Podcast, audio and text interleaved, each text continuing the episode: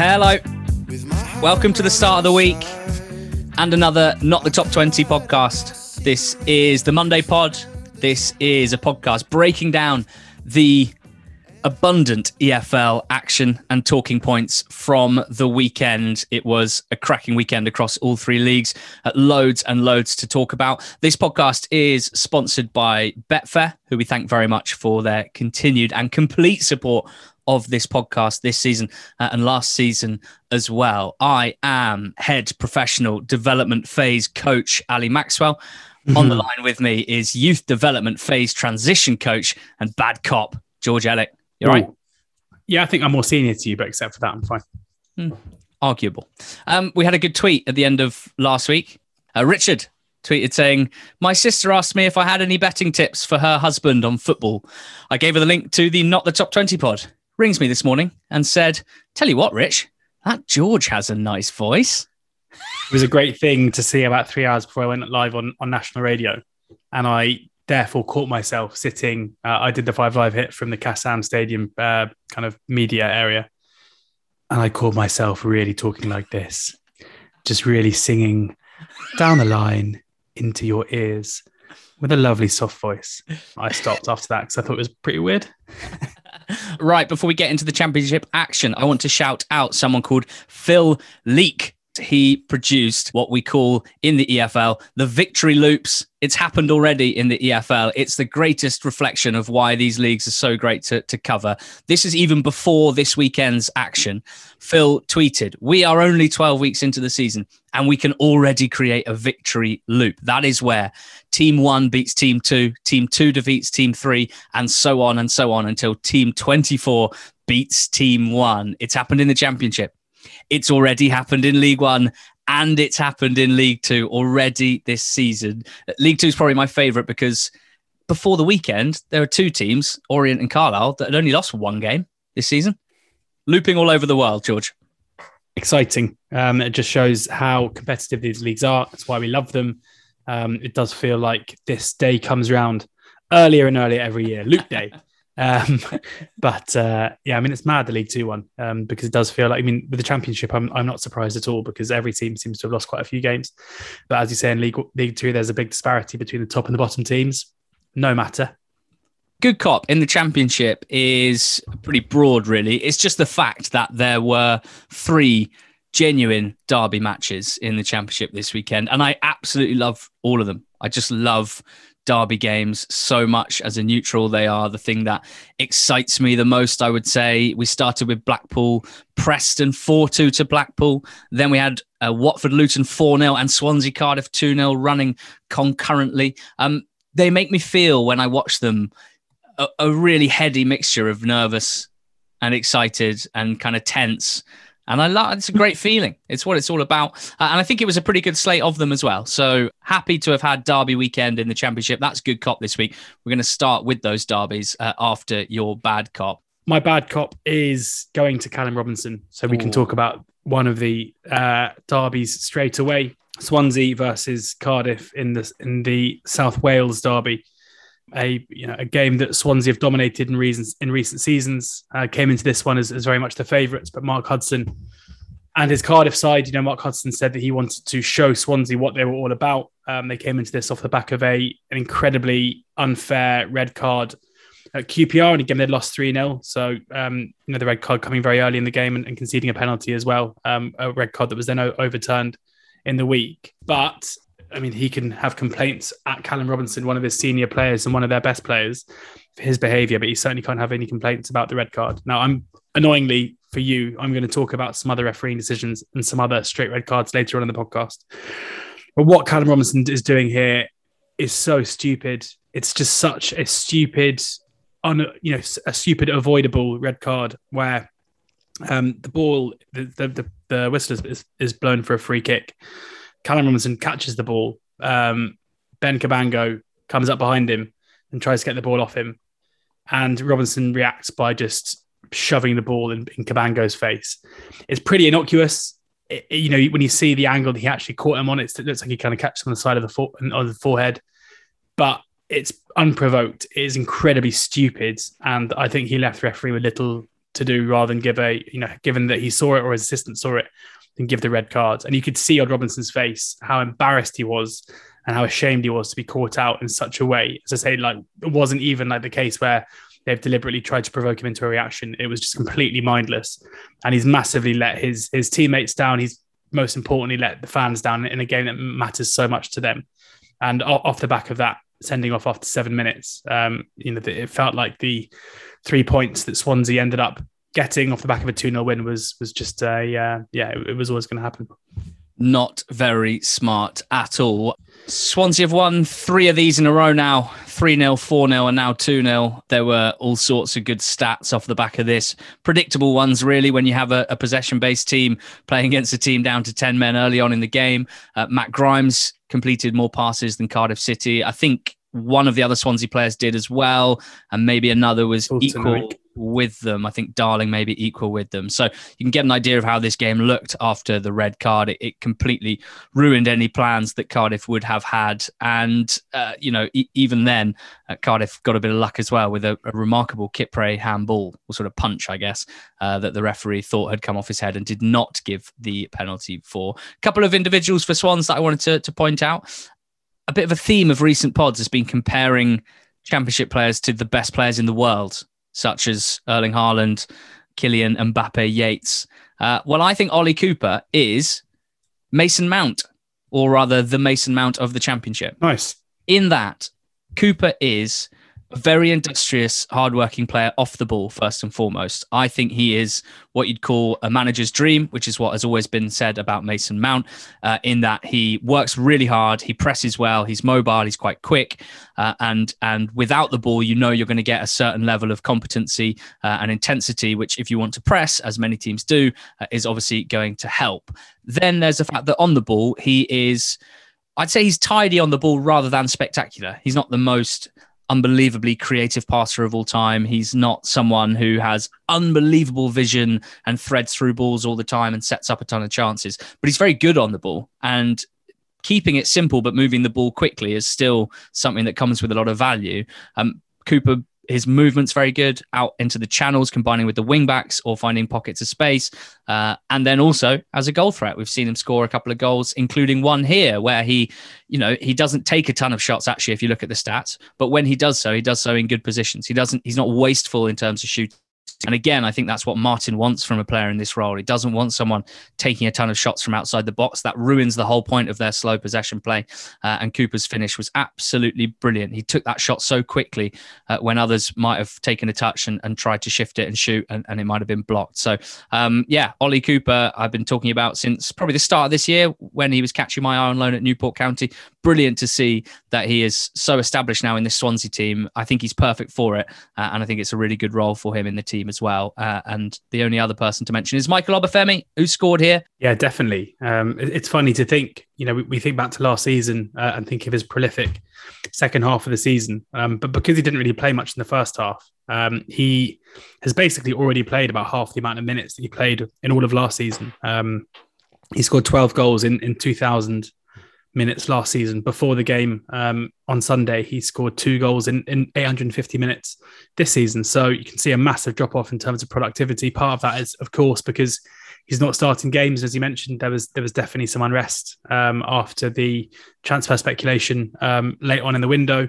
It's one of those things where it seemed fairly pointless that Swansea would dig their heels in, reject sizable bids for his services, and then effectively not really play him because he wasn't in the right mindset. But Peru's suspension certainly helped that. It's a funny one with Peru because I think he's only scored 4 goals this season.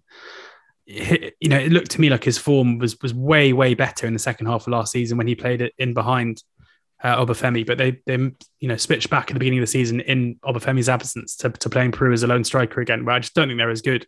I think Obafemi showed on yes against 10 men, but he had enough chances to score more than the 1 goal. He put 2 decent chances wide, kind of one-on-ones.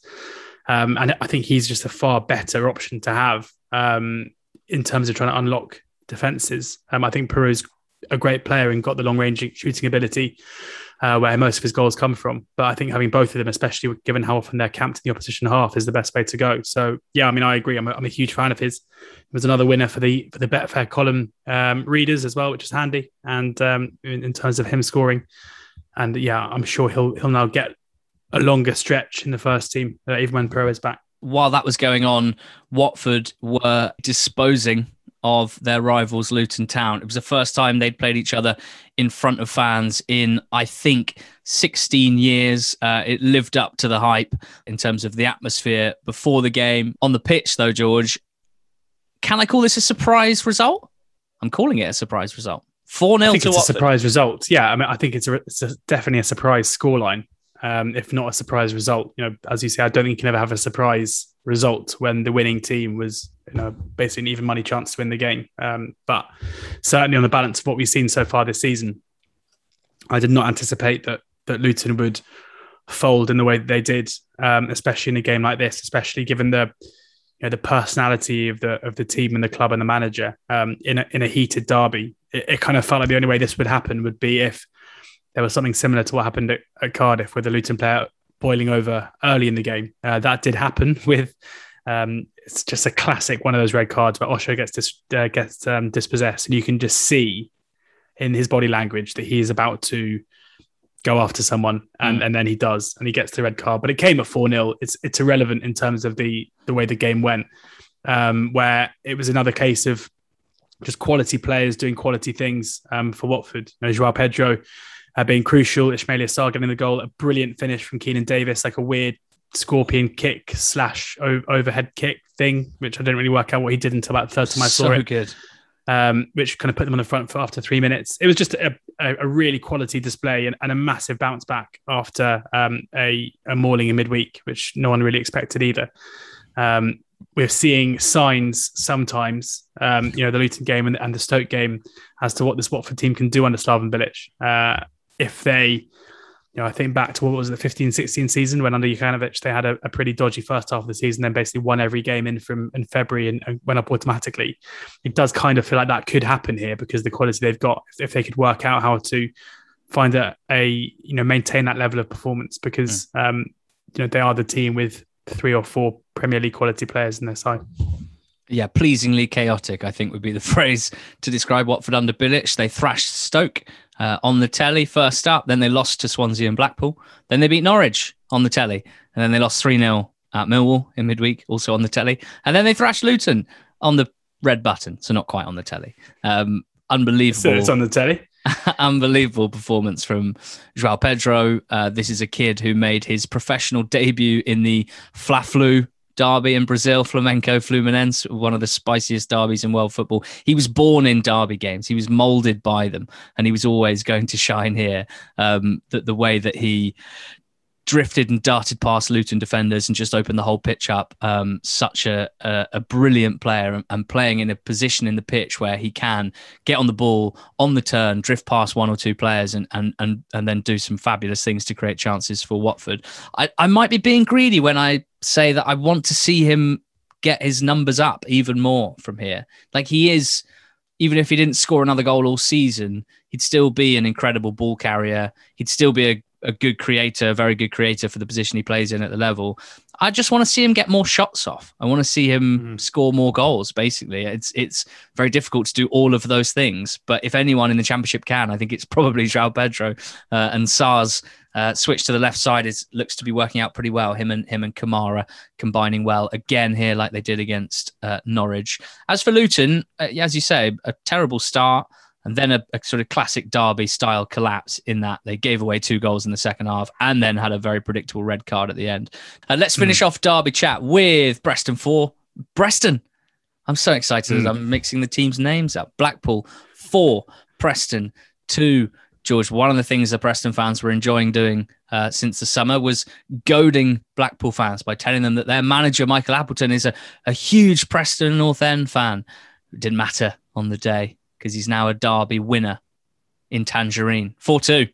Such a big result this for Michael Appleton in terms of continuing the work that he's had to do to win over Blackpool fans after his appointment. You know, for those who don't remember, not only did Appleton have a very short, ill-fated spell early in his managerial reign under the Oystons, so has connections to that poisonous old regime, but he was also a Preston North End player, and there were rumours abound about his son's alliance to the club, about tattoos apparently that members of the Appleton family had of the club crest and the rest of it. So you know he's certainly had a decent start to his Blackpool reign anyway. Even they might be lowly in the table, but I think off the back of Neil Critchley's reign, Blackpool fans have, after widespread negativity after his appointment, have certainly warmed to him.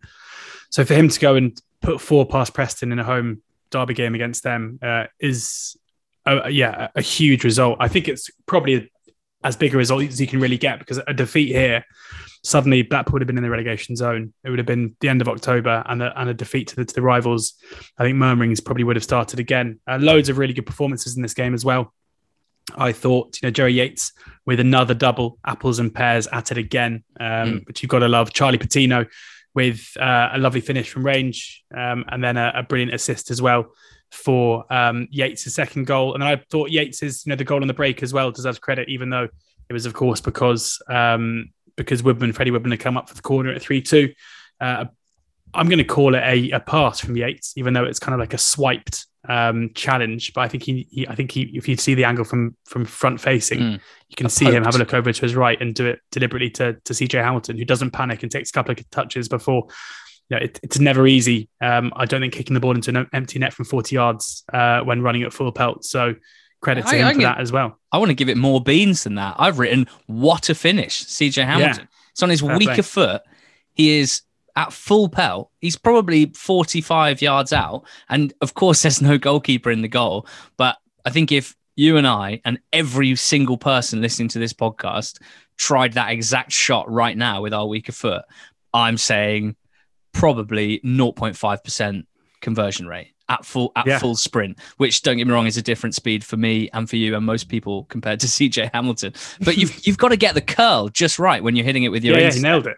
And he starts it well outside the post. Brilliant, brilliant. And I always think those goals that you score when the opposition keeper is up, they have to be up there with some of the best goals to celebrate in football, because there's insane tension 10 seconds before as their keeper trots up, and you think, oh my God, if we concede to a goalkeeper, or if we just concede at all an equaliser here, then this is going to be the worst day of my life. And within 20 seconds, your favourite lads have jogged down the other end and slotted in to win by 2 goals. It's absolutely perfect. As for Yates, just he's a very well-rounded player, I think. In terms of a modern forward player for the Championship, he's a cracker because he can play wide, as he basically is at the moment, playing right wing. They got Medine up top, who they don't really ask to score goals. They just ask him to kind of hold it up, bring others into play, set up goals like he did, flicking on a set piece for the first, I think it was. Yates against Watford the other day spent most of the game in the right back position defending Kamara. And he can give you that. And he's mobile and he can press.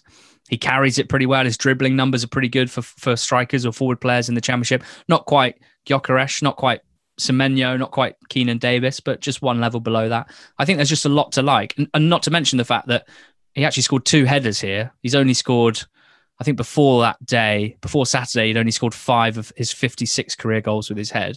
But he scored 30% of his goals with his weaker left foot. So he's pretty well-rounded on that front as well, a really modern Championship striker that's in some serious form. And Charlie Patino, I'm glad you mentioned, passed it in from 20 yards. It was such a sweet finish. He has started the last 7 games now, Patino, after taking a few weeks to settle in, and his quality, I think, is really shining through. I watched on Scout his long passing from the game, and he didn't attempt that many, maybe 8 or 9 long passes, but within them, you just had a bit of everything. Incredible vision, a lot of them first-time passes or really quickly released. He doesn't need a few touches to sort of control the ball and get his head up. He's already got the picture, and technically he's good enough that he can get passes off really quickly. So I've been really impressed with him, and well done to Blackpool. A big derby win there. Looked absolutely rocking at Bloomfield Road. We got 2 4-2 away wins, George. Sunderland 2, Burnley 4, or Rotherham 2, Hull 4. Where would you like to start? Sunderland 2, Burnley 4. I thought, having cursed Luton on Sunday, I thought maybe it was going to be the case again with Burnley here, with a pretty weird game, because it was a game of few chances, yet we saw 6 goals scored. Only 19 shots in the game, majority of which were from range. 2 goals to start proceedings from Sunderland, going 2-0 up. A very casual finish from Ahmad for the first goal, after some great play by Jack Clark, who, again, I'll say it every week, is one of my favourite players to watch in the whole league. And then Dan Neil making it 2-0. And it looked like Burnley's good form and run of unbeaten run was going to come to an end. This was the first game, I think, in 9 where they'd gone behind, where the first goal hadn't been scored by them, and it isn't really a situation we've seen them be in too much before, especially away against a decent side in Sunderland. But the reaction was pretty incredible, to be honest. They won the game 4-2. Taylor with a header before a pretty lucky goal from Benson, where he swung in a cross that evaded everybody, went in at the far post. Has anyone ever described a goal like that and not said the word evade, do you think? No. And then the quality goal of the game from Anas Saruri, an unbelievable finish. A player who looks, I think I've been a little bit underwhelmed by Benson so far. We knew that Burnley wanted to bring in plenty of attacking talent, which they did.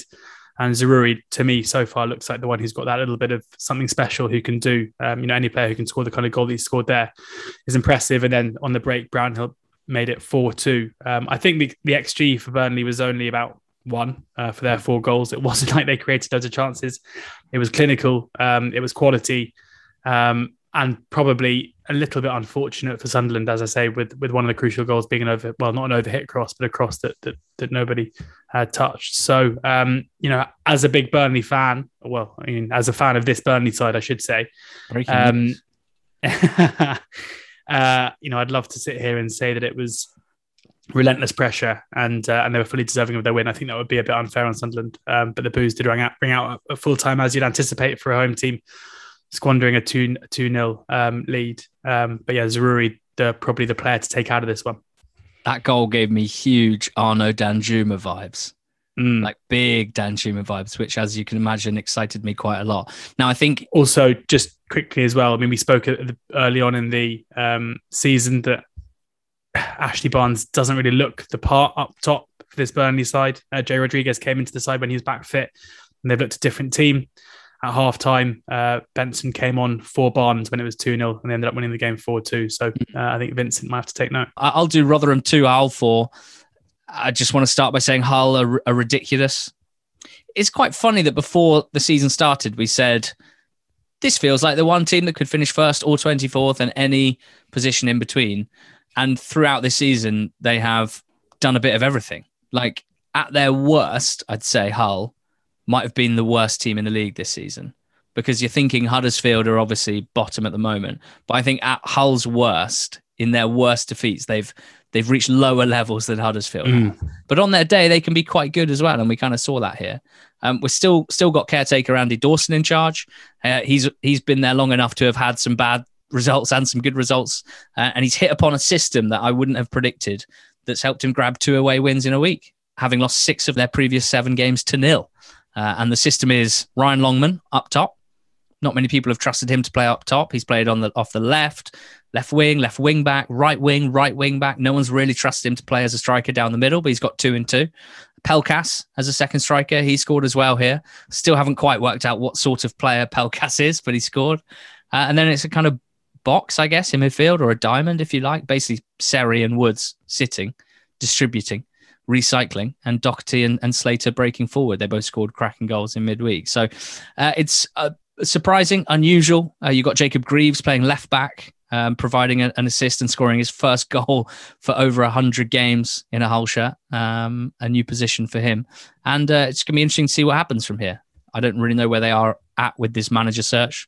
Liam Rossinier is the current favourite, but there have been a few of them over the last few weeks. So it'd be interesting to see. You could still talk me into anything for Hull, relegation or a sort of unlikely dart towards the top half of the table, and who knows where from then.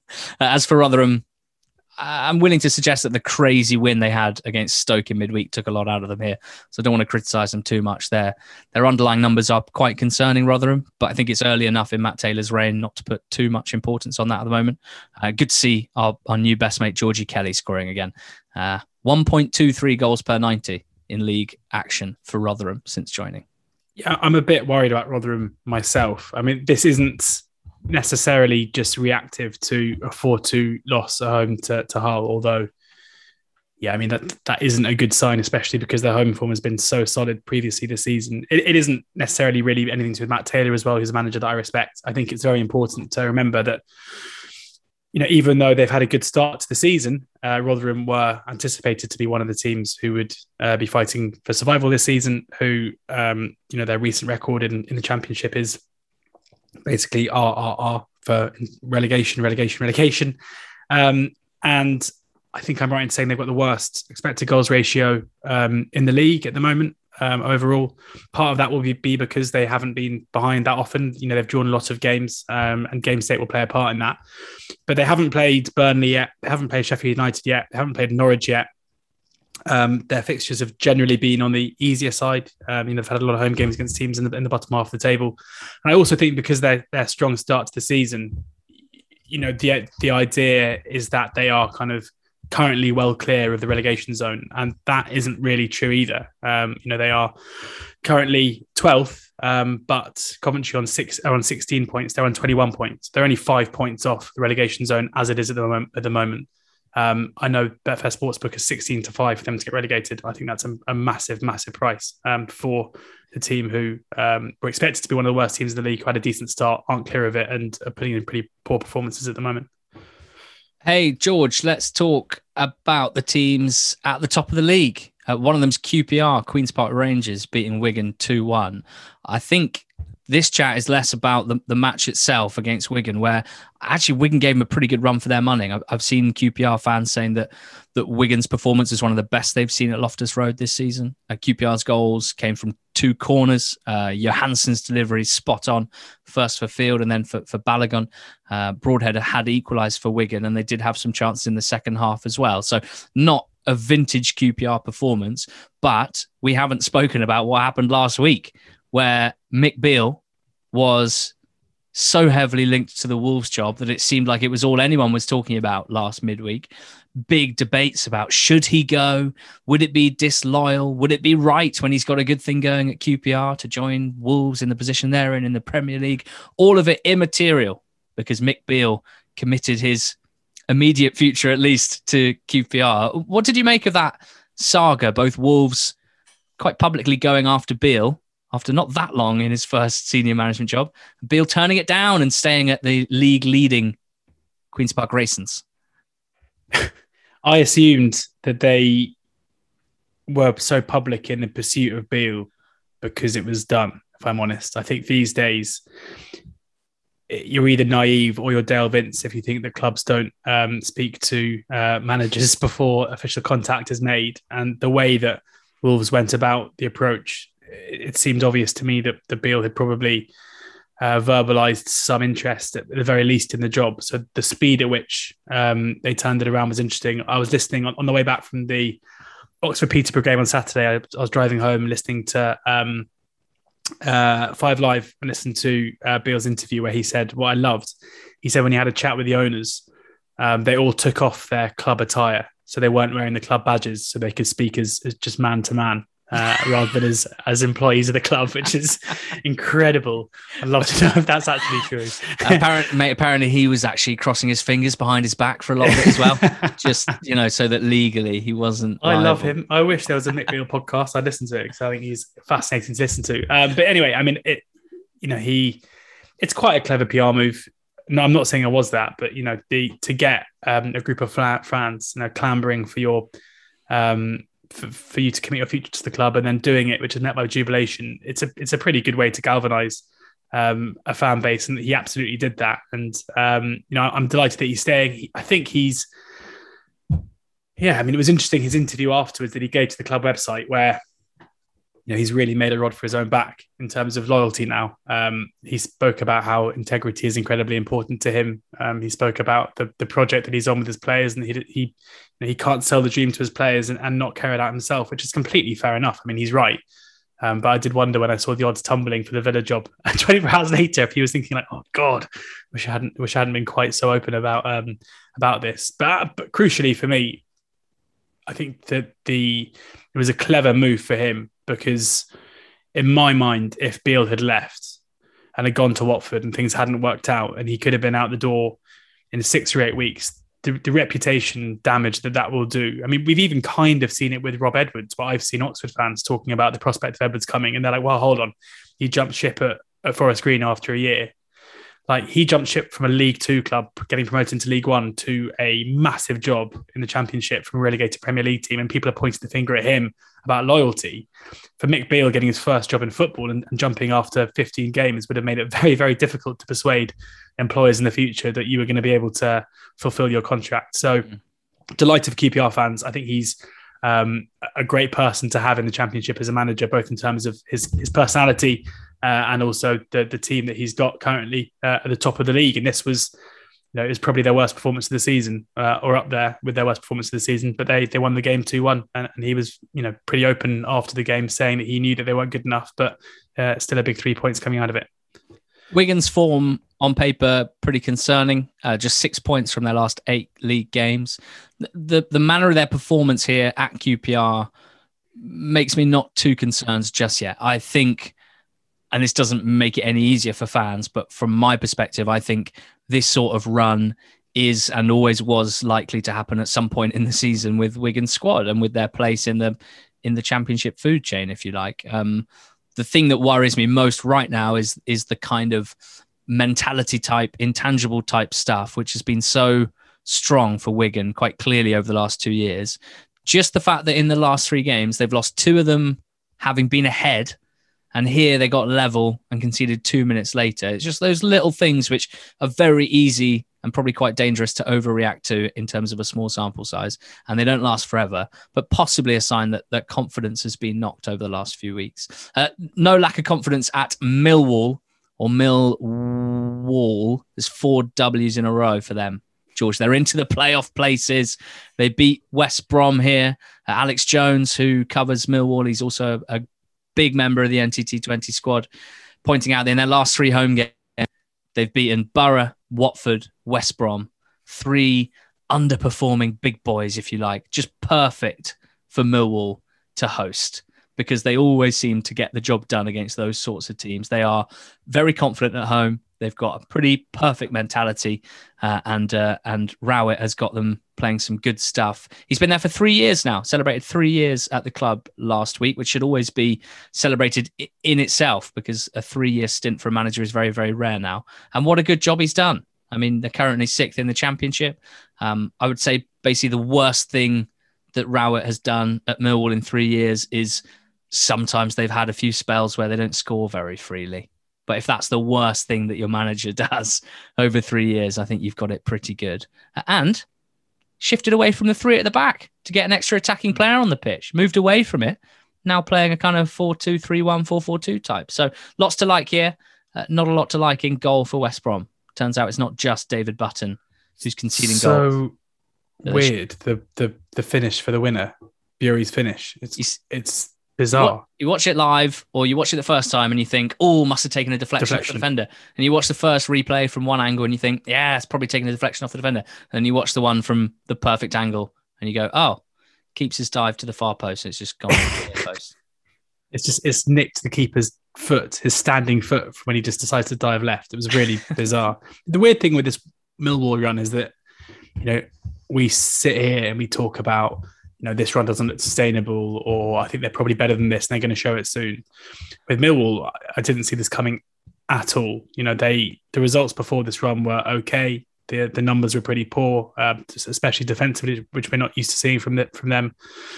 And suddenly, you know, the level of performance has massively gone up, and I think game by game. And I think it just kind of shows that winning games of football can breed confidence and can change the way that you look to get to games. You know, even before John Swift opened the scoring, Millwall were on top in this game.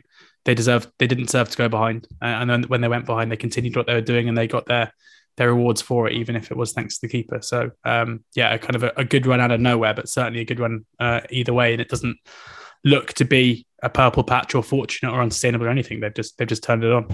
And I'd say a bigger group of contributors going forward than they've had in previous seasons, particularly from open play, where it was Jedley Wallace doing a lot on his own for large parts of the last few years. Now you've got big Zian Fleming taking shots from all over, scoring 5 goals so far this season. You've got medium-sized Tom Bradshaw.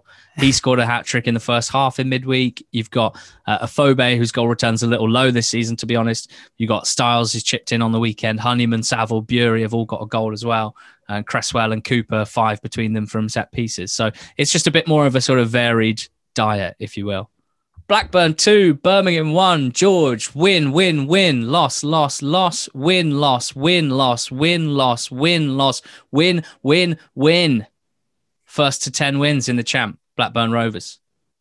I mean, I'm scared about taking this. I feel like I'm going to make myself unpopular with the team I supported as a young boy. Well, why don't I say what you're going to say? Okay, fine. That's good. Blackburn had 2 shots in the first half and they scored them both, which helps. It does help a lot. Yes. They were very nice goals, in fairness. The first big switch out wide to Diaz, who pulled wide, as he does, out to the right wing. Little burst forward from Morton from midfield. Very difficult, those runs to track. Little underlap. Diaz found him, cut back, fired across. Gallagher tapping in from 6 yards out, having made that nice run from sort of outside the right side of centre-back to the 6-yard box. And that goal was right up my street, as was Adam Wharton's goal, to be honest.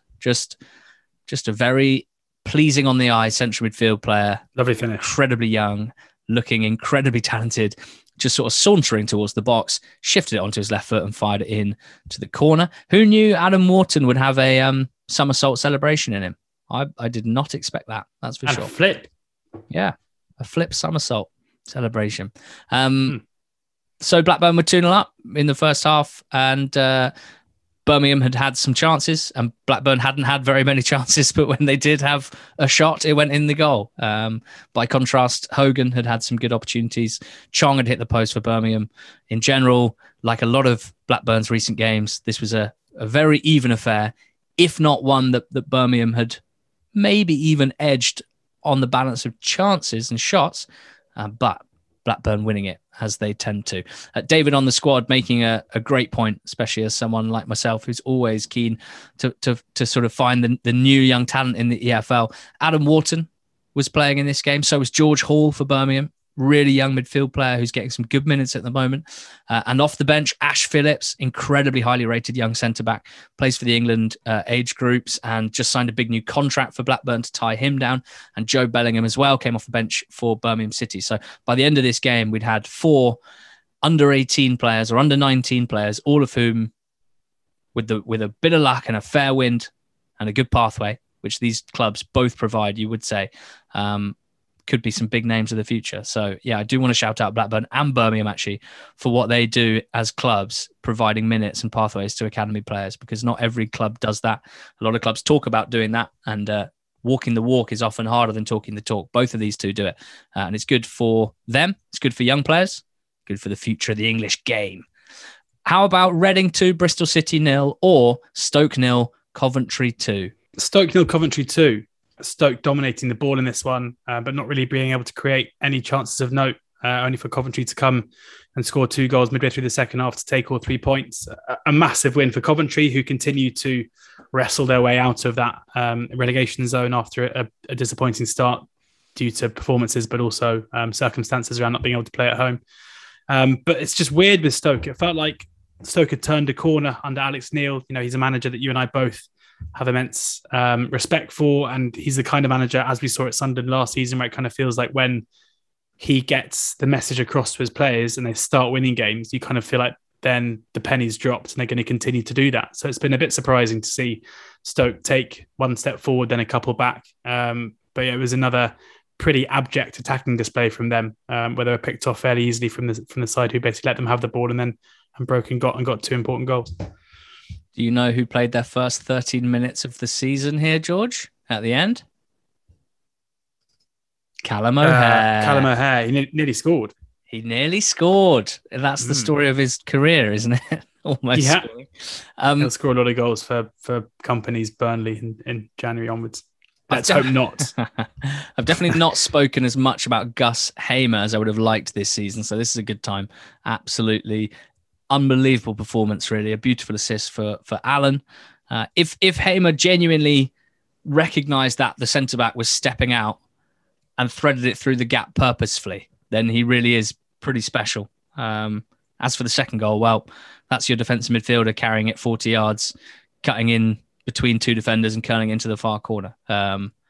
Would like to see more of that. Hasn't helped that he's already been sent off twice this season, or twice in the first 6 games, in fact, which just sums up why we call him box office Gus Hamer. Is it Harmer? It's Harmer, isn't it? Yeah. Gus Hamer. I'm still getting that wrong after 2 years. Reading 2, Bristol City 0. Very much the Reading blueprint, 22-23 here, winning games at the Mad Stad. And the blueprint is defend brilliantly. And I don't just mean last-ditch stuff. I mean all over the pitch, out of possession, good shape, good pressing when you need to, denying space when you need to, and mostly just keeping Bristol City well away from your goalkeeper. Then score a set-piece goal. Really good header from Loom, from a good Ince delivery. And then a well-executed, a very composed counter-attack, which I've seen a lot of from Reading this season. The way that they break is so impressive. It always seems really composed, which is a bit of a weird thing to talk about with a counter-attack. But if you see it enough times, you kind of know what I mean. Long it was, squaring it to Andy Carroll to smash home.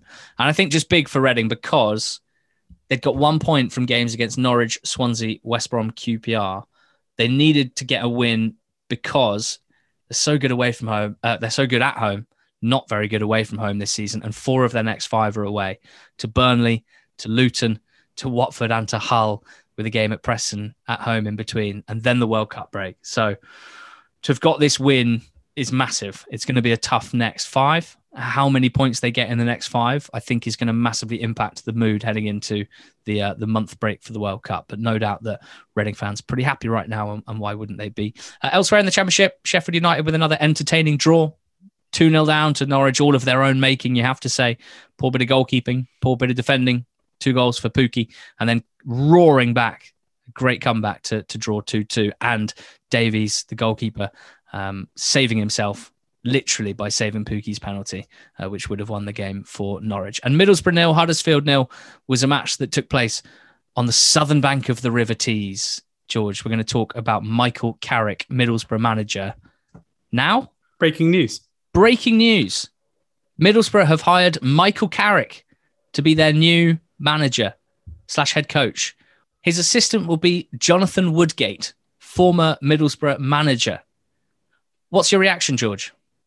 It's hard to say, isn't it, really? I'm not going to be overly bowled over by his CV as a player or as an assistant coach to Jose Mourinho and Ole Gunnar Solskjaer at Manchester United. You know, those are roles that he got because of his glittering playing career. I'm definitely not saying it's a bad thing. You know, I'm not sitting here saying he's a bad coach, but I don't think, you know, some people will massively buy into that pedigree as being a big positive, whereas I will wait and see what his actual coaching nous and tactical nous is like. Obviously, he did a good job when he was a caretaker, but again, that's too small a sample size with a completely different group of players and a different, you know, skill level to what we're going to see here as well. So jury's out. I mean, what I will say is it does feel like a much better cultural fit in terms of the actual structure of Middlesbrough Football Club, with Kieran Scott pulling all the strings. There was obviously a big power struggle. I mean, it seems to me obvious there's a big power struggle between Chris Wilder and Scott, and Neil Warnock and Scott before that. It does feel strange that it's taken this long to appoint a head coach. You know, someone, Michael Carrick, as far as I'm aware, although it wouldn't surprise me at Manchester United, I don't think Michael Carrick was sitting around the table drinking red wine with Ollie and Ed Woodward making transfer decisions for Manchester United. So it would suggest that Carrick is very much a, you know, he's an ex-player who's been on the training pitch coach for the last few years. Hopefully his remit have been made clear to him that is his job at Middlesbrough, is to coach the team and be the person who manages that side and the playing cultural side as well, whilst decisions made on recruitment and the rest of it are taken above his head. Because it feels like Borough's progress was always going to be stunted until that very clear hierarchy was enforced. But obviously Carrick is someone who is a pretty big name. So, if that hasn't been made clear to him, then maybe it won't be quite as seamless as it seems at the moment. I think he's going to be good. And that's more heart than head, because when I was a kid, I absolutely loved young Michael Carrick. When he came through at West Ham, I absolutely loved him. And I can't talk about him objectively right now because I want him to do really well. I just like him a lot. So there you go. I do actually think he's going to be good. And maybe I'll expand on that in the next few weeks. Let's see how we go, Michael Carrick, in at Middlesbrough. Maybe we could chill out on the Championship manager chat over the next few weeks, but there's still at least one to a point, isn't there? Championship manager? So, well, 01 or 0102? Very good. Termadera. Good cop in League One, where we had a busy weekend, is Charlton Athletic. Went to Shrews and won 1-0.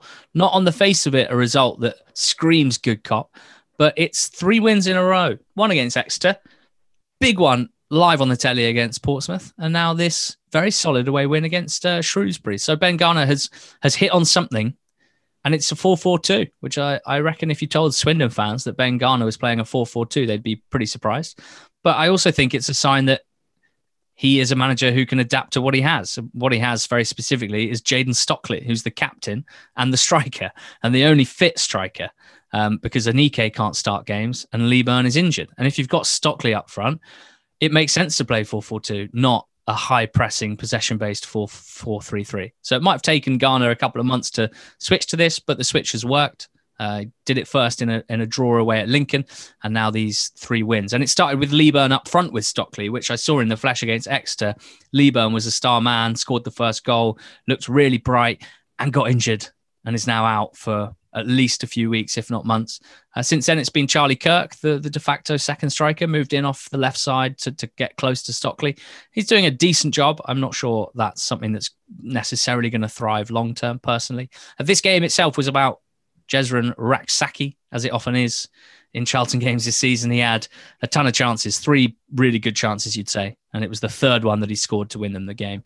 And Raksaki's been incredibly lively since he's joined. He's up there in terms of all League One players, in terms of XG per 90. He is someone who looks like a level above the level, just in terms of being so good on the ball that he can create chances for himself, but also seemingly has a pretty good nose to get on the end of chances when the ball is being worked from the other side as well. I also think Egbo, the right back, his return from injury has really unlocked a few things for Charlton, because he's got much better attacking instincts than Claire, for example, has, who was playing previously right back. So that allows Raksak a bit more space, and he's thriving in it. Then, George, we have to make sure that people know what Nozza on Twitter, Charlton fan, pointed out over the weekend. Just a heads up to non-Charlton fans that we have a kid making his full debut for us today whose full name is Tyrese Anthony Tupac Shakur Campbell. Oh, what a name. You're just getting past the Tupac Shakur bit, aren't you? And in a second, it'll strike you. He's called Tyrese Campbell. Mate, I knew that before you said that, but yes, that is also crazy. Is Tyrese spelled the same? No. How many variations of the name Tyrese are there in the EFL? Because it's an enjoyable number. At least 4. No, this is Tryecece. And Tyrese Campbell of Stoke City is Tyrese. Regardless, exciting young player. He played off the left here in the 4-4-2.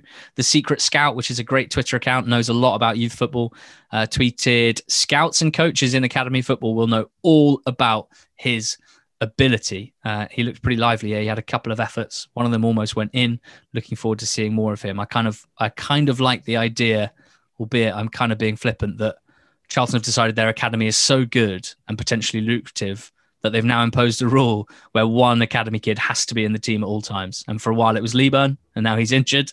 Tupac Campbell's next up. Good win for them. Good few weeks for them. Have you got a bad cop in League One?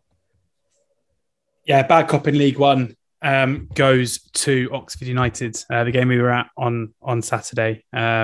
it was kind of hard to choose. I thought about maybe Barnsley, but I thought it would be doing a disservice to Morecambe after a big win. But yeah, it was a bit of a shambolic display. You and I were both fair.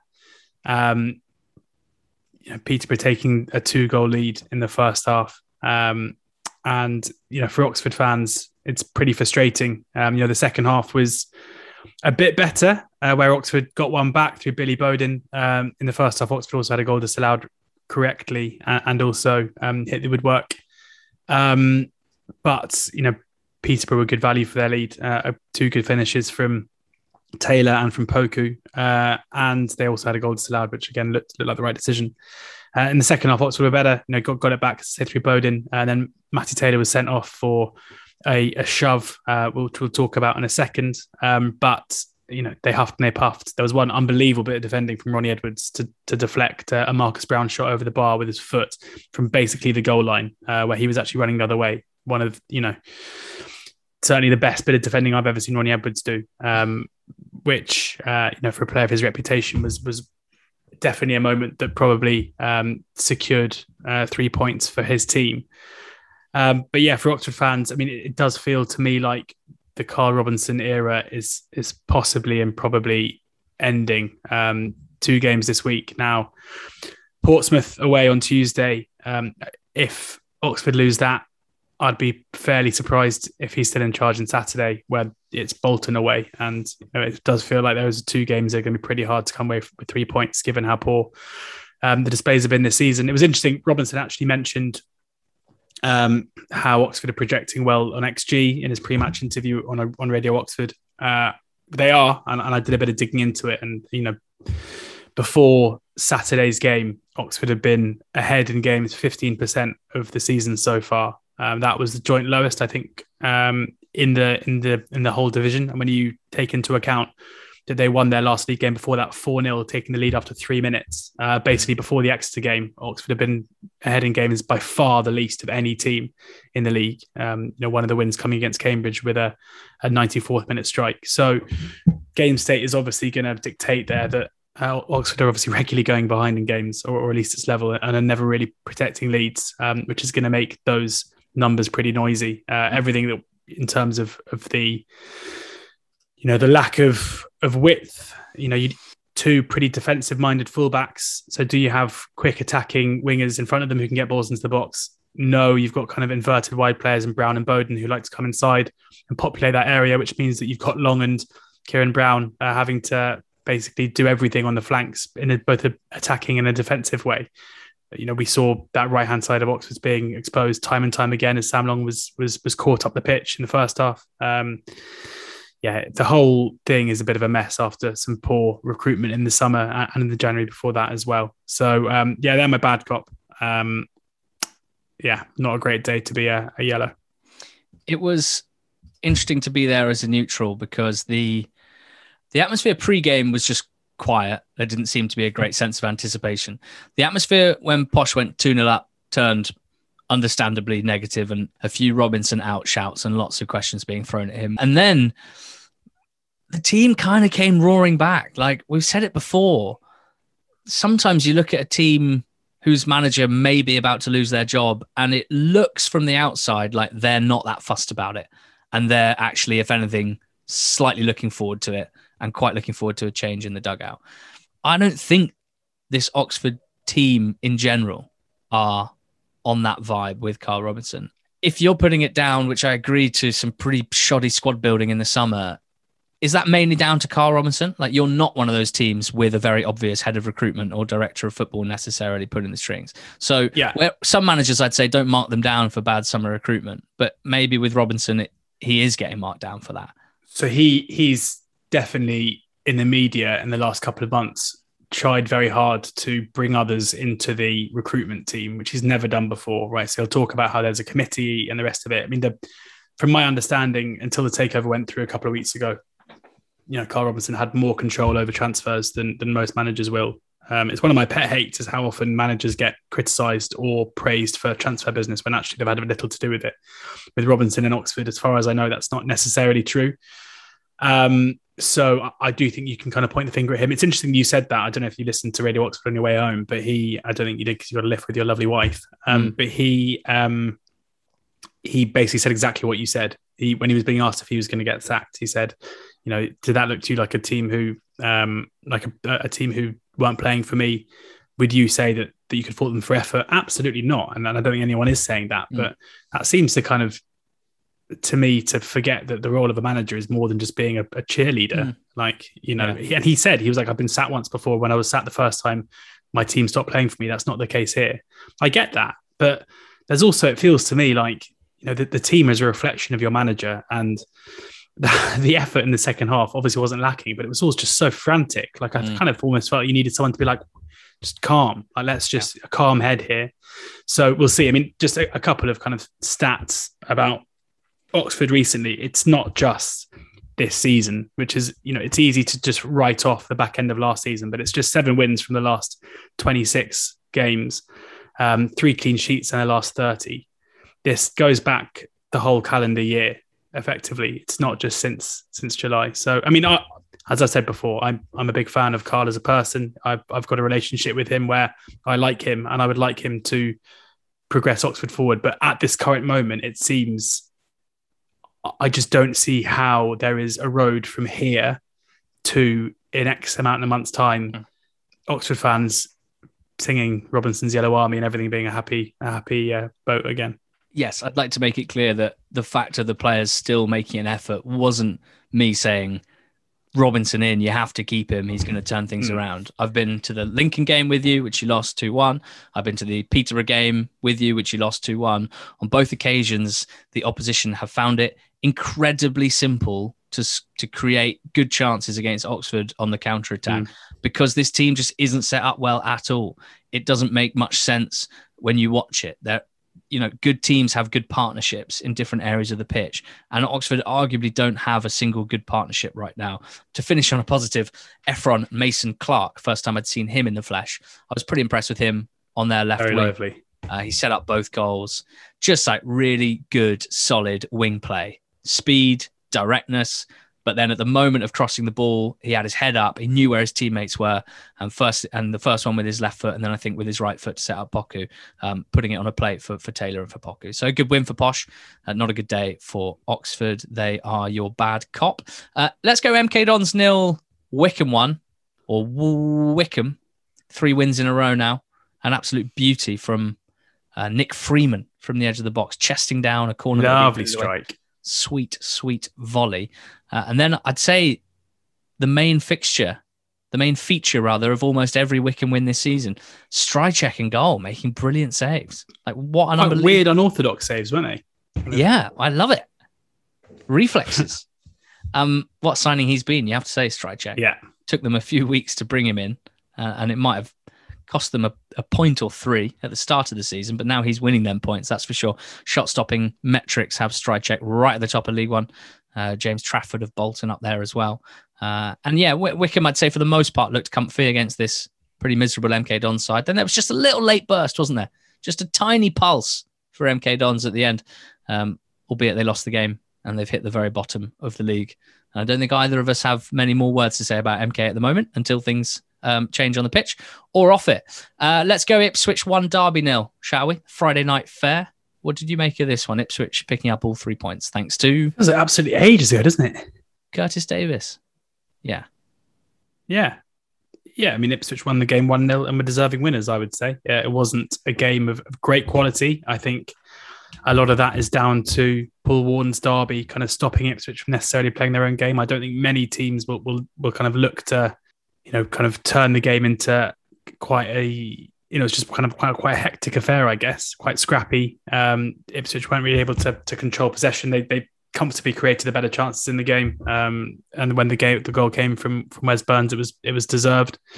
And the reason why they probably deserved to win the game by more than 1 goal was because Derby, for all their effort, kind of failed to create anything of note, really. They missed a penalty late on through Caden Jackson. Jackson also missed a pretty easy chance prior to that in the game. So, you know, this is a case where Ipswich were nowhere near their best, but they beat one of the better teams in the league 1-0 and probably should have been comfier than that as well, which I think is a measure of just how good they are. Elsewhere, Exeter picked up a win. the last game that Kevin Nicholson had in interim charge because their new manager is Gary Caldwell. Just a note on the game, Josh Key setting up the winning goal with a brilliant piece of 1v1, attacking down the right side and beating his man, cutting it back for the winning goal. And very much in contrast to his performances defensively, particularly in the Charlton game I was at, where Key, playing admittedly out of position and filling in at right centre-back, looked really, really vulnerable and didn't have a great defensive awareness. So I think my main point from this match is get Josh Key attacking and not defending, because he can win you a game with his skill down the right side. He can also lose you a game with his poor defensive positioning. Anyway, 3 points for Exeter, and they've hired Gary Caldwell. George, only the third new manager in 16 years because of the longevity of first Paul Tisdale and then Matt Taylor. What do you make of this Gary Caldwell appointment? I sort of feel like he must have had the greatest interview of all time. Oh, it's funny you say that, because I've seen some comments on social media about his PowerPoint proficiency, which must be a reference. Which must be a reference to something that he's done in previous jobs before. Good skills to have. Yeah. So he must have been very good in his interview, I thought. He would have whipped out the PowerPoints. Impressed him with the way that he's managed to get the text like swooshing in and then growing and like doing that on the thing.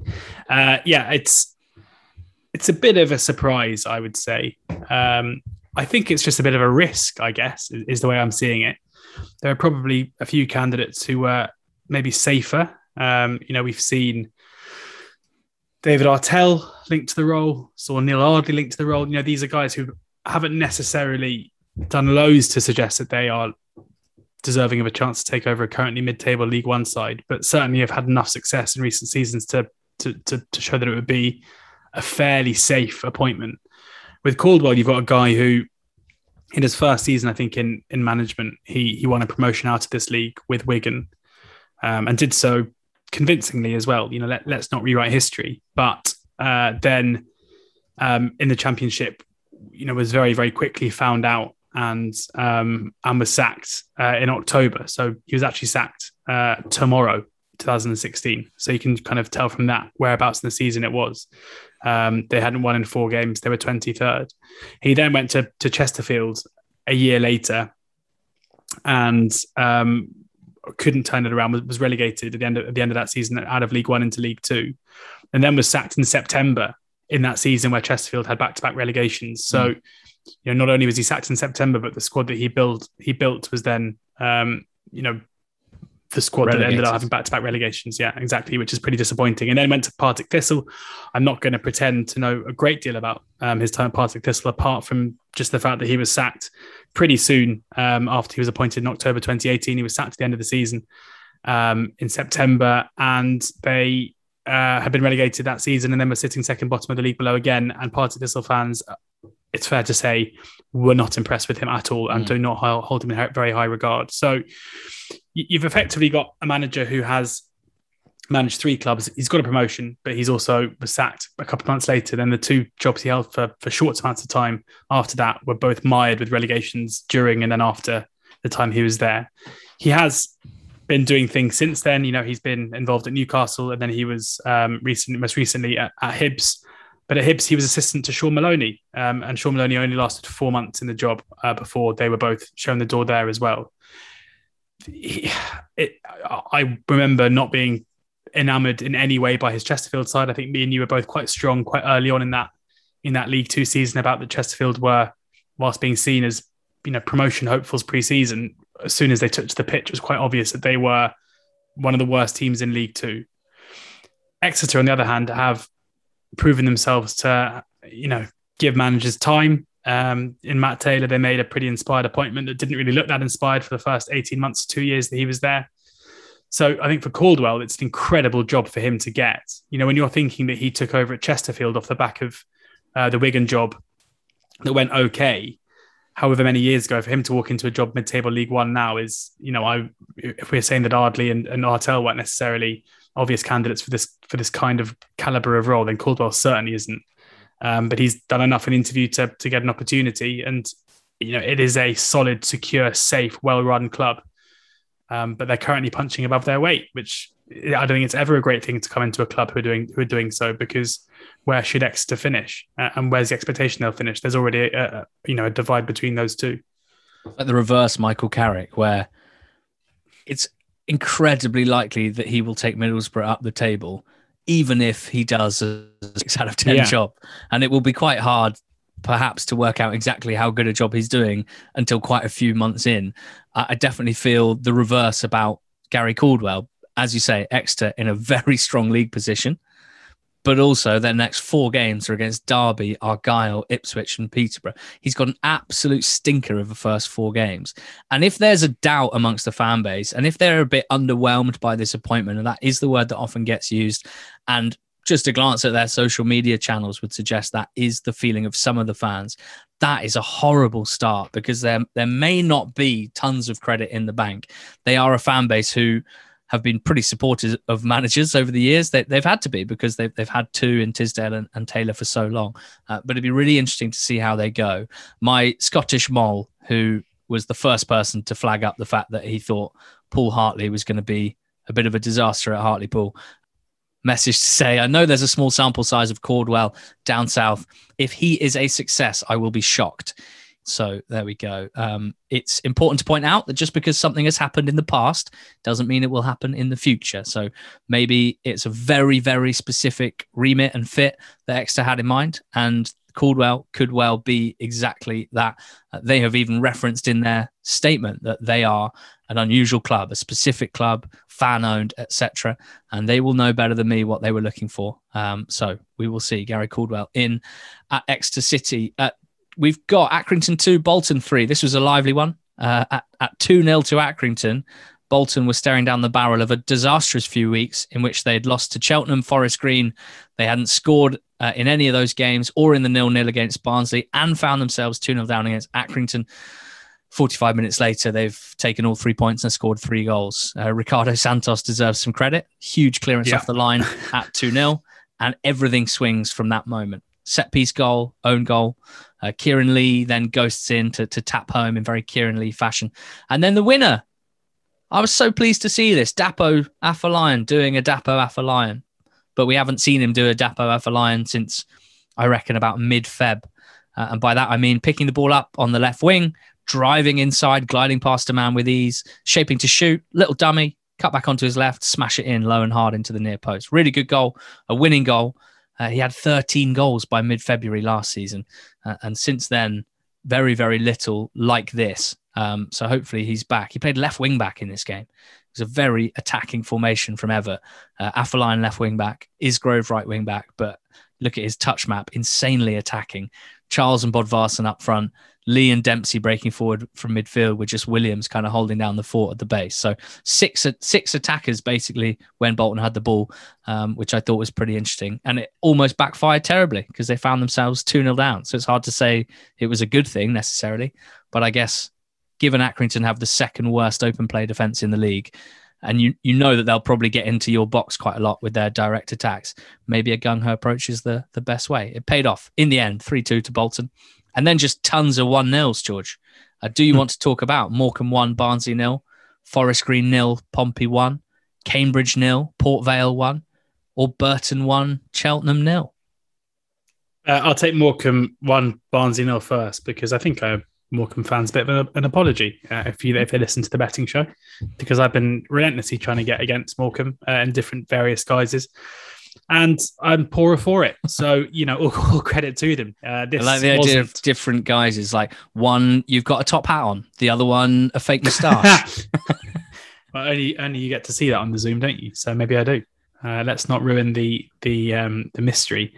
And they, they had 5 shots in the game. I think Morecambe fans won't be too offended if I say that this is probably the way that Morecambe are going to have to win most of their games this season. It's going to have to be taking the few chances they do create and then trying to limit the opposition to as few as possible, whilst knowing that they have one of the best shot stoppers in the league in Connor Ripley to try and stop them. And here, this wasn't, even though Barnsley had 15 shots, the XG is like 1-1. Barnsley didn't miss loads of great chances. Ripley didn't have to be at his best in order to stop them, as has been the case previously.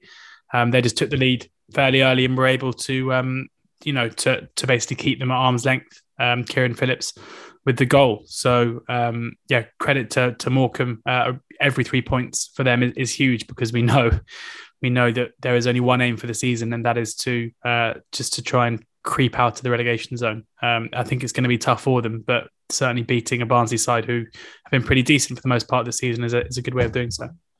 Forest Green 0, Portsmouth 1.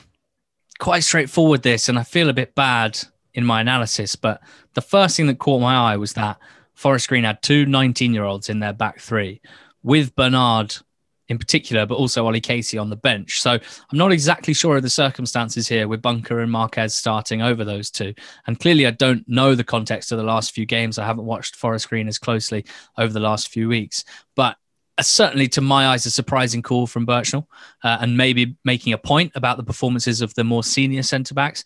Unfortunately, it's hard to ignore the fact that the two youngsters had a pretty tough time. One of them missed an interception for a big Colby Bishop chance early on, which wasn't taken. And then a few minutes later, Raggett held off the other young centre-back to head home a corner. I mean, marking Raggett from a set-piece is about as difficult as defending gets in League One, so it's hard to be too critical. But, you know, our job is to try and tell the story of these games, and that, for me, was the story of this game, really. It was a relatively comfortable afternoon for Portsmouth. I don't mean to bash Bishop, but he probably should have had at least one goal here. But a good time for a comfy away win for Pompey after 4 games without one in the league, with any win in the league. And there you go. 2 more. Cambridge 0, Port Vale 1, or Burton 1, Cheltenham 0. Cambridge 0, Port Vale 1. Interestingly, for those who are intrigued by this kind of thing, you know, it's not a betting specific point, so don't worry if that's not your thing. But there was a massive market move towards Port Vale before this game, kind of weirdly so, where they went off like under 6-4. I think Cambridge were 9-4 to win it. Which, and what does that mean, George? Well, it might not seem relevant. Big market move to those who, you know, to those who aren't like football for football and not for betting reasons, but generally the people who, you know, are moving markets. From what I could tell, there wasn't massive team news in order to mean that they would see this. You know, Cambridge didn't suddenly have 8 players out. It basically means that the people who are smarter, the people who have enough money to move markets, are either very, very sweet on Port Vale or pretty negative about Cambridge. And it's hard to know which one, really, because, you know, Cambridge have clearly gone through a disappointing run in terms of results, basically since Mark Bond had turned down Rotherham. And Port Vale have been very good, but the perception is certainly there. It'll be interesting to know what happens in the next couple of weeks. Maybe it is that Port Vale are one of the dark horses in League One as it stands at the moment. They're a pretty good value for their win. Interesting to note, you know, Mitov has been a pretty consistent figure for Cambridge. I mean, I guess that could have been the move itself, although actually his goals prevented rate this season, Mitov's, is one of the poorest in League One, which I was quite surprised to see. So Mannion came in, who is Will Mannion, making his 3rd appearance for the club. Had quite an interesting career so far, including a year in the Cypriot Premier League at Paphos, which I'm Lovely. Quite jealous about. Surprised he ever came back.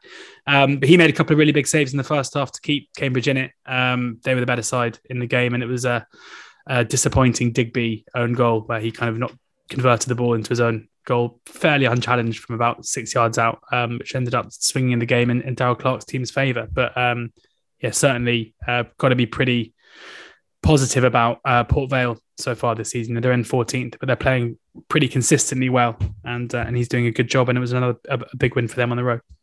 That was Forrester with a brilliant cross, the right-sided centre-back who just decided to gallop forward and see if he could get his team a winning goal. He basically did that with a brilliant cross that turned in by Digby. Fans were not delighted to have signed a player from Stoke City, but he's getting rave reviews. Cambridge have lost 5 in a row now, ever since Mark Bonner was very publicly very close to being hired by Rotherham, turning them down at the 11th hour. And I remember him saying something like in his interview, everyone's like waiting to hear from Mark Bonner. What's he going to say? And as part of his "I'm staying" interview, he said something like, "I'm just so excited for this really big month we have ahead of us in October with some really tough games. 5 played, 5 defeats, 1 scored, 10 conceded." Burton 1-0 Cheltenham. Burton 1, Cheltenham 0. And the better side and a good solid home win, really. I think for Burton, Adeboyejo with the winning goal for the first time in his career. He is a team's starting striker. He's being shown belief by a manager and repaying it because he looks very lively. He's scoring different types of goals. This one was a classic poacher's finish, attacking across from the left, getting in front of the defender and across him, finishing first time low. 7 goals in 13 starts for Adeboyejo. It's been an eye-catching few weeks for him since Marmaria took charge in particular. They've got Adrian Mariappa. Always called him Adrian Mariappa, playing centre back, wearing number 8, which is quite classic. And Andy Cowell should have a chat. And then Deji Oshalaja, who wears their number 4, is now a marauding centre midfielder. So interesting. We said after their first win of the season, which was against Exeter, that they really fit the bill for the new manager bounce, Burton, and they have got it. Now, since the win against Exeter, it's 8 points from 6 games. It's not an unbelievable return, but it's a positive return. It's much better than before. Performance data is pretty good. Certainly, better than a relegation-threatened team level. That's for sure. Creating plenty, loads from set pieces, quite a lot from open play as well. But it's worth pointing out the fixture list has been very kind for Marmaria and Burton. There are tough tests to come. These are their 7 fixtures before Christmas. Bolton and Sheffield Wednesday away, then Charlton and Argyle at home, then MK Dons and Barnsley away, with Derby at home sandwiched in between. So Burton have got about as tough a 7 games before Christmas as anyone else. And if they can snatch a few wins and get, let's say, 8 or 9 points from those 7 games, that would be an amazing return. I really believe that, but it's a tough ask. And, even if they get 1 point per game, if they get 7 from those 7, they'll be on 19 after 22 games, still under that 1 point per game mark. So a long way to go for Burton. A lot of positivity around Dino Marmaria, and understandably so. They look highly motivated, but they will need to keep that motivation up, even in the face of some poor results if they come, because it's not going to be easy. For Cheltenham, this was one of those really bad defeats, particularly for the manager, because fans go, hold on, this Burton team were the ones that were basically relegated after 4 weeks. We remember that. They were a shambles, and now they're only 2 points behind us, and they've kind of disposed of us fairly simply here. It's just it's a funny old league, isn't it? That League One relegation battle is horrible, draining, exhausting, disorienting. 4 spots. You just, once you get sucked in, it's hard to suck yourself out of it. Anyway. Elsewhere, Bristol Rovers 2, Argyle 2 was an exhilarating game at the Mem, actually. Argyle scoring 2 worldies through Azaz and Randall, and Rovers coming roaring back to grab a deserved point. Coburn and Collins. And then Lincoln, they came back from an early Rushworth mistake, which Gregory made the most out of, to draw 1-1 with Wednesday, which makes it 4 points from 2 games against Ipswich and Sheffield Wednesday on consecutive weekends for Lincoln City. Very impressive stuff. In League 2, George, why don't you bad cop it first up? Copping, and this kind of bleeds into League One as well.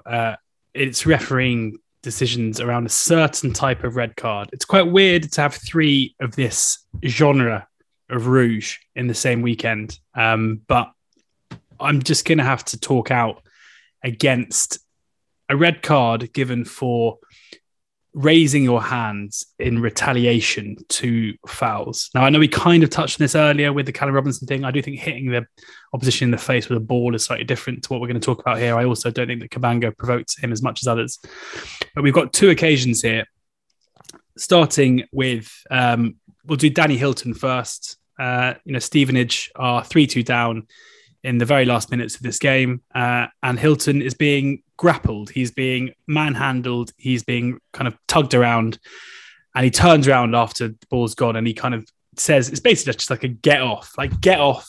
And he pushes him away, pushes the Stevenage centre-back away. If the phrase get off was a physical action, it was that. Exactly. It was exactly that. I think we can say the same about Edmondson in the Leyton Orient Carlisle game. This was a far more important red card. It came in the 36th minute. Leyton Orient were 2-0 up, 2-1 up. Carlisle had a penalty appeal, which I think was probably a penalty. There's a deflected shot. The arm is definitely in an unnatural position. I think it should have been given.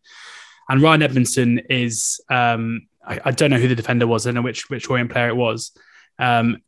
Again, he's trying to protest, and he's being wrestled and tugged. The guy grabs his arm and is getting it. And again, you got Edmondson saying, get off me. And he does a very similar thing. Same reaction, hands in the face, red card. Oxford, Peterborough, slightly different, I would say, where the aggressor, the action from Taylor, this is back into League One, was definitely more aggressive than the other two. But the initial infringement, the foul from Edwards, lasted about 7 seconds. He got a yellow card for the foul itself. I think if you are reacting to a yellow card offence and it's not violent conduct, then to get a red card is massively over. It's too much. So my bad cop is we've gone so far to the literal rules of the game that now seemingly raising your hands to a face is an automatic red card, ignoring any kind of circumstance or reason behind it. And it's one of those things where it has to stop, because you are incentivizing the behavior of defenders to try and get a reaction out of people by holding them or by grappling them. And so it's probably no coincidence we've seen this happen 3 times this weekend, where I'm pretty sure any centre back who watches the EFL highlights this weekend will see that and think to themselves, interesting, right? Mm. That's probably quite a good way of trying to wind people up. So that is my bad cop. It is the EFL referees. Let's put a stop to this madness where you're sending players off for basically reacting in what is, in my mind, human nature and a pretty human way to react to someone grabbing you and stopping you from doing what you're trying to do. I know full well if someone came up behind you now whilst you're podcasting and put their hand around your mouth and stopped you from being able to talk, you'd probably turn around and push them in the face. Yes. Yes. Good cop.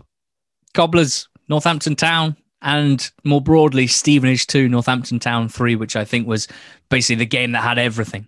It had a penalty in the first minute for Northampton, scored by Apere. Cobblers came out super strongly here. Brady had switched to a 3 at the back system, which was a move away from where he'd been the last few weeks. I guess that was to handle Stevenage's very particular type of bombardment, and it was a move that paid off big time. It really, really worked for him. It was a good bit of management, that. Steve Evans got sent off in the first half. At this point, with 30 minutes in, Stevenage haven't had a shot yet. They're rattled. Evans sent to the stands. Then they do have a shot, and it goes in. Danny Rose of Stevenage equalising against his old club, 1-1. At half-time, we get a breather, and then for like the first half an hour of the second half, it's all quiet. It's too quiet. Surely this game isn't going to peter out. Of course it won't. Not this one. And because even though Steve Evans isn't on the touchline, Danny Hilton's on the pitch. And as you've referred to, he's going to have a big say in things. He's got a nose for a few things, Danny Hilton. One of them is quality forward play, and the other is kind of just drama, shithousery. And we saw a bit of both. We saw his hold-up play to set up Bowie's strike to put them ahead. Brilliant piece of play from Hilton. Great strike from Bowie. Cobblers are ahead for 2 minutes before a corner. Knocked down by Piergiani. Scramble. Gilby goal. 2-2. Stevenage doing what they do. But the celebratory Stevenage pyro was still drifting across the pitch. It was applying a pinkish filter to the camera as Danny Hilton provided just a bit more quality down the left side to set up a pin cross, which drifted like the smoke bomb to the back post. And McWilliams flew in from nowhere in front of the fullback Clark and volleyed home. Absolute bedlam in the away end. Brilliant scenes. Hilton, as you've referred to, then sent off for a little shove. Very annoying for him. Very annoying for John Brady. But somehow it felt like a sort of apt ending to this game that had it all. Cobblers into the top 3, 2 points per game after 15 games. That's a very, very good start to the season. Oh, and also we had some celebration policing. Stevenage manager Evans and a lot of his players chuntering away about Northampton celebrating like they'd won the league in October, which is always incredibly tedious. I would say Northampton were celebrating like they'd won a tight, fiery, competitive encounter against a clear promotion rival, a game which had 2 red cards, 5 goals, and ended a run of 3 without a win. Completely fair enough. Stevenage, 7 out of 7 at home before this. Not anymore. Good cop. Northampton Town. Big, big win. Why don't you just tell me about that Carlisle Leyton Orient game, George? It was another fixture that stood out. It was another 3-2 win, this time for Orient at Carlisle. A fairly tight game between two sides that I think are two of the better teams in the division. Although I'm pretty sure Carlisle will certainly feel... agree for loads of reasons, partly because of the penalty, partly because of the red card. Also, it was 2 of the goals were their own, from their own mistakes. Mellish being caught in possession, playing out from the back. Drynan's the 3rd goal as well was them being caught on the ball. Have to say though that, because I feel like any Orient fan listening so far will be like, hold on, what you've said is it wasn't a red card and that you mentioned the mistakes. The finish, well, both of Archibald's goals are brilliant, but Theo Archibald's second goal is one of my favourite finishes of the whole weekend. Yes, it was a mistake at the back, and Carlisle will feel it was avoidable, but a sumptuous left-footed chip from outside the area into the top left-hand corner. Yes, a chip into the top left-hand corner. You heard that correctly. It was a brilliant goal and full of quality and deserving to put them ahead in the game. I think credit to Carlisle, who, despite playing for most of the game with 10 men, it was a pretty tight contest. They came back from 3-1 down to get a goal to make it tight into the final stages of the game. But Leighton Orient deserving winners in the end, although Carlisle would probably like to have the game back and do it all again, because I feel like a lot of things didn't go the way they wanted it to. And I don't think they lose much in defeat, in my opinion. But Orient showing again that they are, after a difficult few games, they are still one of the class teams in the division. And a third 3-2 win came at Crawley, for Crawley against Mansfield Town. And this one was, thanks in part due to some brilliant forward play, combination play really, between Tom Nicholls, who's the kind of deep-lying forward of the two, and Ashley Nadison, who led the line. Nadison scoring twice, both times set up by Nicholls. They were 2-0 up after 15 minutes. Nicholls had scored from a set piece as well. Great cross in that one. 2-0 up after 15 minutes. And then we'd seen it all before. A penalty conceded quite harshly, if you ask me. I think the Crawley defender was pushed in the back, which then led to him handling the ball. Scored by Mansfield. And then they conceded another. Back level by 30 minutes. This all felt quite Crawley 22-23. But this is Crawley Town under the interim management of Lewis Young. And they didn't crumble. And they didn't fall. And they didn't lose from there. No, they won from there. Just after half-time, a great ball over the top from Nicholls. Brilliant take from Nadison, showing speed and composure and a good finish as well. 3-2, and that's how it stayed. So Lewis Young doing himself no harm whatsoever in his interim role so far. They've won 2 in the league, 1 in the EFL trophy as well. Newport 1, Cole U 0 was the first game for Graham Coughlin. I didn't want to say it because I think I pronounce it wrong. Coughlin. Coughlin? Like, it's the word cough, isn't it? But I'm not sure it's Coughlin. But I don't know. Coughlin? Yeah, I think that's it. But yeah, we've got some Irish listeners. We'll hear from them. I'm sure we've probably already been told before when we got it wrong back in the day. What do you make of the appointment of Graham at Newport? I like it, to be honest, if I'm going to be perfectly honest with you. I mean, I can only judge him based on 2 jobs that we've seen so far, and the suitability in successing James Robey. He left Bristol Rovers in an incredibly lofty position, and understandably he'll be able to dine out on that for a long time. I'm sure when he was interviewed for the Newport County job, he would have brought up the position that Bristol Rovers were in when he left, which was, I think they were 3rd in League One, and where they ended up finishing, which was way down the table. We knew at the time, and we said at the time, they were the biggest outlier in terms of the underlying numbers in the whole league. They were kind of riding high in an unsustainable way. And it was no real shock, regardless of who the manager was, that they ended up regressing. And then at Mansfield, he's one of many managers at Mansfield where it hasn't worked out. It was seen as perceived as a huge coup to get him at the time, given where Bristol Rovers were. It's a very small sample size. He's quite clearly a pretty old school, I'm not going to say coach because I've never worked under him, but in terms of his kind of media, the way he speaks to the media, the way that he comes across, it feels like he's the antithesis really of James Robey, who was bright-eyed and bushy-tailed and was full of all the new age lingo that you and I have when it comes to data and the rest of it. He seemed to kind of understand football in the same way that we do. I think it's fair to say that Coughlin doesn't. Now, I know that they sacked Robey, and understandably so, given the poor results. But in my mind, making a change in mid-season from chalk to cheese is risky, and it doesn't reflect very well, especially when you think of the recruitment. It shouldn't be just recruiting in the eyes of who's a good player. You should be recruiting to play a certain way and a certain system, and a manager moving on shouldn't necessarily change that. So a few red flags for me, but an excellent start to his managerial tenure, and I'll be very happily. I'm not saying I think he will do a bad job.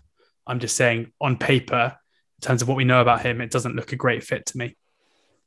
Well, it was a comfortable first win, wasn't it? They set up in a 3-5-2, which I seem to remember from his previous jobs. They went ahead early, nicely worked goal, headed in by Llan Gebwin's favourite son, Will Evans. My Welsh pronunciation. You can say that, yeah. No issues whatsoever. And they were just very comfortable from there, which you know makes for a pleasing change, I think, for the Newport fans. They've lost so many home games over the last, well, all calendar year, really. It should be noted, Colchester away from home are desperate. In their last 6 away league games, they've had only 7 shots on target. So bigger tests to come for Newport, but a positive start. Another new appointment was Danny Schofield at Doncaster. George's first game in charge was a draw at Crewe, 1-1. Let's just touch on the appointment. He left Huddersfield Town, of course, not long ago, having stepped into Carlos Corberan's shoes and had a very, very, very tough start to life as a manager, which ended in his sacking, around 10 games in. Despite that, quite excitement for Doncaster, personally. I'm interested to hear your views. I'm not sure that you'll necessarily agree, but where I come at it from is I'm not willing to write him off as a bad manager or head coach based on what we saw at Huddersfield. And he was highly enough thought of before the appointment to make me think that he's got something about him, at the very least, in terms of coaching, tactics, player development, those sorts of things. It's obviously not like a slam dunk, obvious, immediate upgrade. And there aren't many of those available in League Two when you think about it. Even people at the top of League Two now, like Steve Evans, in a sense, was a bit of a slam dunk, immediate upgrade for Stevenage, but maybe wouldn't be for every team in League Two. John Brady didn't seem like a slam dunk, obvious, immediate upgrade based on his career up to that point, stepping in at Northampton. Even Richie Wellens, who looks like he's performing brilliantly, and oh wait, we remember him doing that before at Swindon. Wow, those jobs at Doncaster and Salford had kind of muddied the waters a bit. So I think in League Two, you're not going to get that sort of appointment, but I do think it could quite quickly look quite good, personally. I think stepping into Corberan's shoes was a very, very, very difficult task based on Corberan's character, the way that he worked, and what he achieved last season with Huddersfield.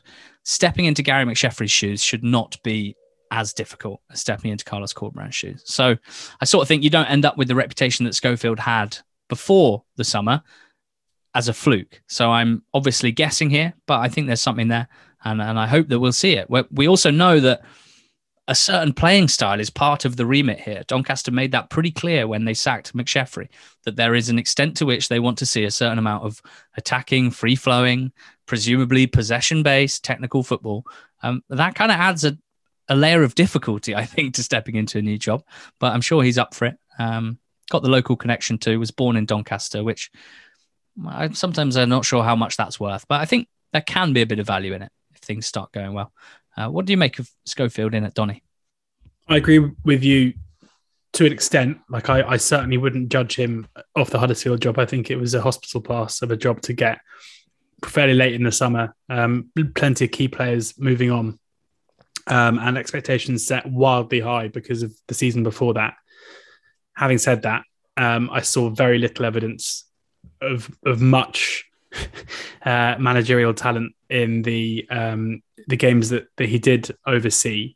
That isn't to say there isn't managerial talent there, but you know, it's massively jury's out, sitting on the fence, rather than predicting he's going to be any good or any bad. And if I had to make a call one way or the other, it'd probably be the negative one because of the lack of evidence to support it at this stage. But I do think, you know, I agree with you where they've gone after a manager highly thought of, where there is significant upside, whereas appointing a manager who's probably failed and succeeded at League Two level previously, there's a ceiling, you know. So I like the ambition. I agree with you that taking on a job from Gary McSheffrey shouldn't be the toughest. I don't think the squad is great.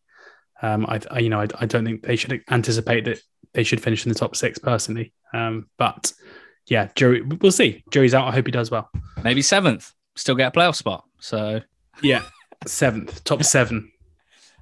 Couple of away wins now. Rochdale 1, Wimbledon 2. Wimbledon going ahead. Very brave finish from Ayuba Sal. Very brave young player, isn't he? Always seems to put his foot, his head, his body where it hurts. And whether it's winning a penalty a couple of weeks ago springs to mind, and a brave finish here to get Wimbledon started. And then a hell of a take from his strike partner, Davison, running onto a long hoof forward. Couple of really good touches at full speed, pulling away from the centre-back and then finishing low past the goalkeeper as well. This one was notable for a new shape for Wimbledon and for the return of Alex Woodyard, who came in midfield, man of the match for them. They've been waiting for him to come back because he's so popular there, has such a big role in a leadership sense and also in a midfield sense. So it was 4-2-3-1 with Woodyard and Riley Towler in the defensive midfield pivot. Towler obviously signed as a centre-back, but now playing defensive midfield. Harry Pell in the attacking midfield role, getting close to the strikers. Chislett tucked off the right wing. Assal off the left wing, Gunter right back and Curry left back. So interesting change. I think I might be seeing them in the flesh against Crewe tomorrow night, so I'll be able to speak more on them next week. George, Salford 0, Stockport 2. Big result for Stockport County. Yeah, big result for them. It hasn't been the return to the EFL they necessarily would have wanted, but to go to Salford and get that result and do it pretty comfortably as well, winning the game 2-0. They were good value for it over the course of the 90 minutes. Salford, pretty disappointing. You know, it's been a bit of a theme at times this season already. That is their third defeat at home, all three of them coming to nil against Tranmere and Bradford. So, you know, when you're losing against the better teams in the league comfortably at home, I think there have got to be question marks as to whether or not you are one of those teams. But yeah, for Stockport, they were dominant in terms of the chance they created, Collar and Madden getting the two goals. Salford had plenty of, shots in between the two, but without creating too much. Yeah, but for Salford fans, I think anyone watching on into League Two, the last couple of weeks have maybe had to recalibrate whether Salford are one of the automatic promotion contenders. Last but not least, Swindon Town, 2-1 winners at home to Hartlepool. We spoke last week about their 1-0 win against Colchester United. It was a pretty poor game with a very poor winning goal. Swindon winning but not purring. This week, not purring yet, but better, I'd say. And much better goals as well. Two great goals, in fact, both from excellent crosses. One from Gladwin to Johnny Williams and one from Romeo Hutton to Luke Jeffcott, who headed home. So, good win for Swindon. I think the fact that Hartlepool pulled one back with an hour to go and then had just two more shots total tells you what you need to know here. Comfortable home win for Swindon. And then in League Two, there were more draws than a spaghetti western. Who wrote that line? That's a terrible line. Crewe and Doncaster, Sutton and Walsall, Gillingham and Barrow, Harrogate and Tranmere all drew 1-1. And Grimsby 0, Bradford 0 was a match that took place in a seaside town on the estuary of the Humber. Thank you very much to Betfair for their continued support of this podcast. Thanks to you for listening. Hope you've enjoyed it. Give it a share if you have. Why not? Might reach someone new who'll enjoy it in future weeks. Otherwise, we'll be back again second half of the week. Go well, everyone.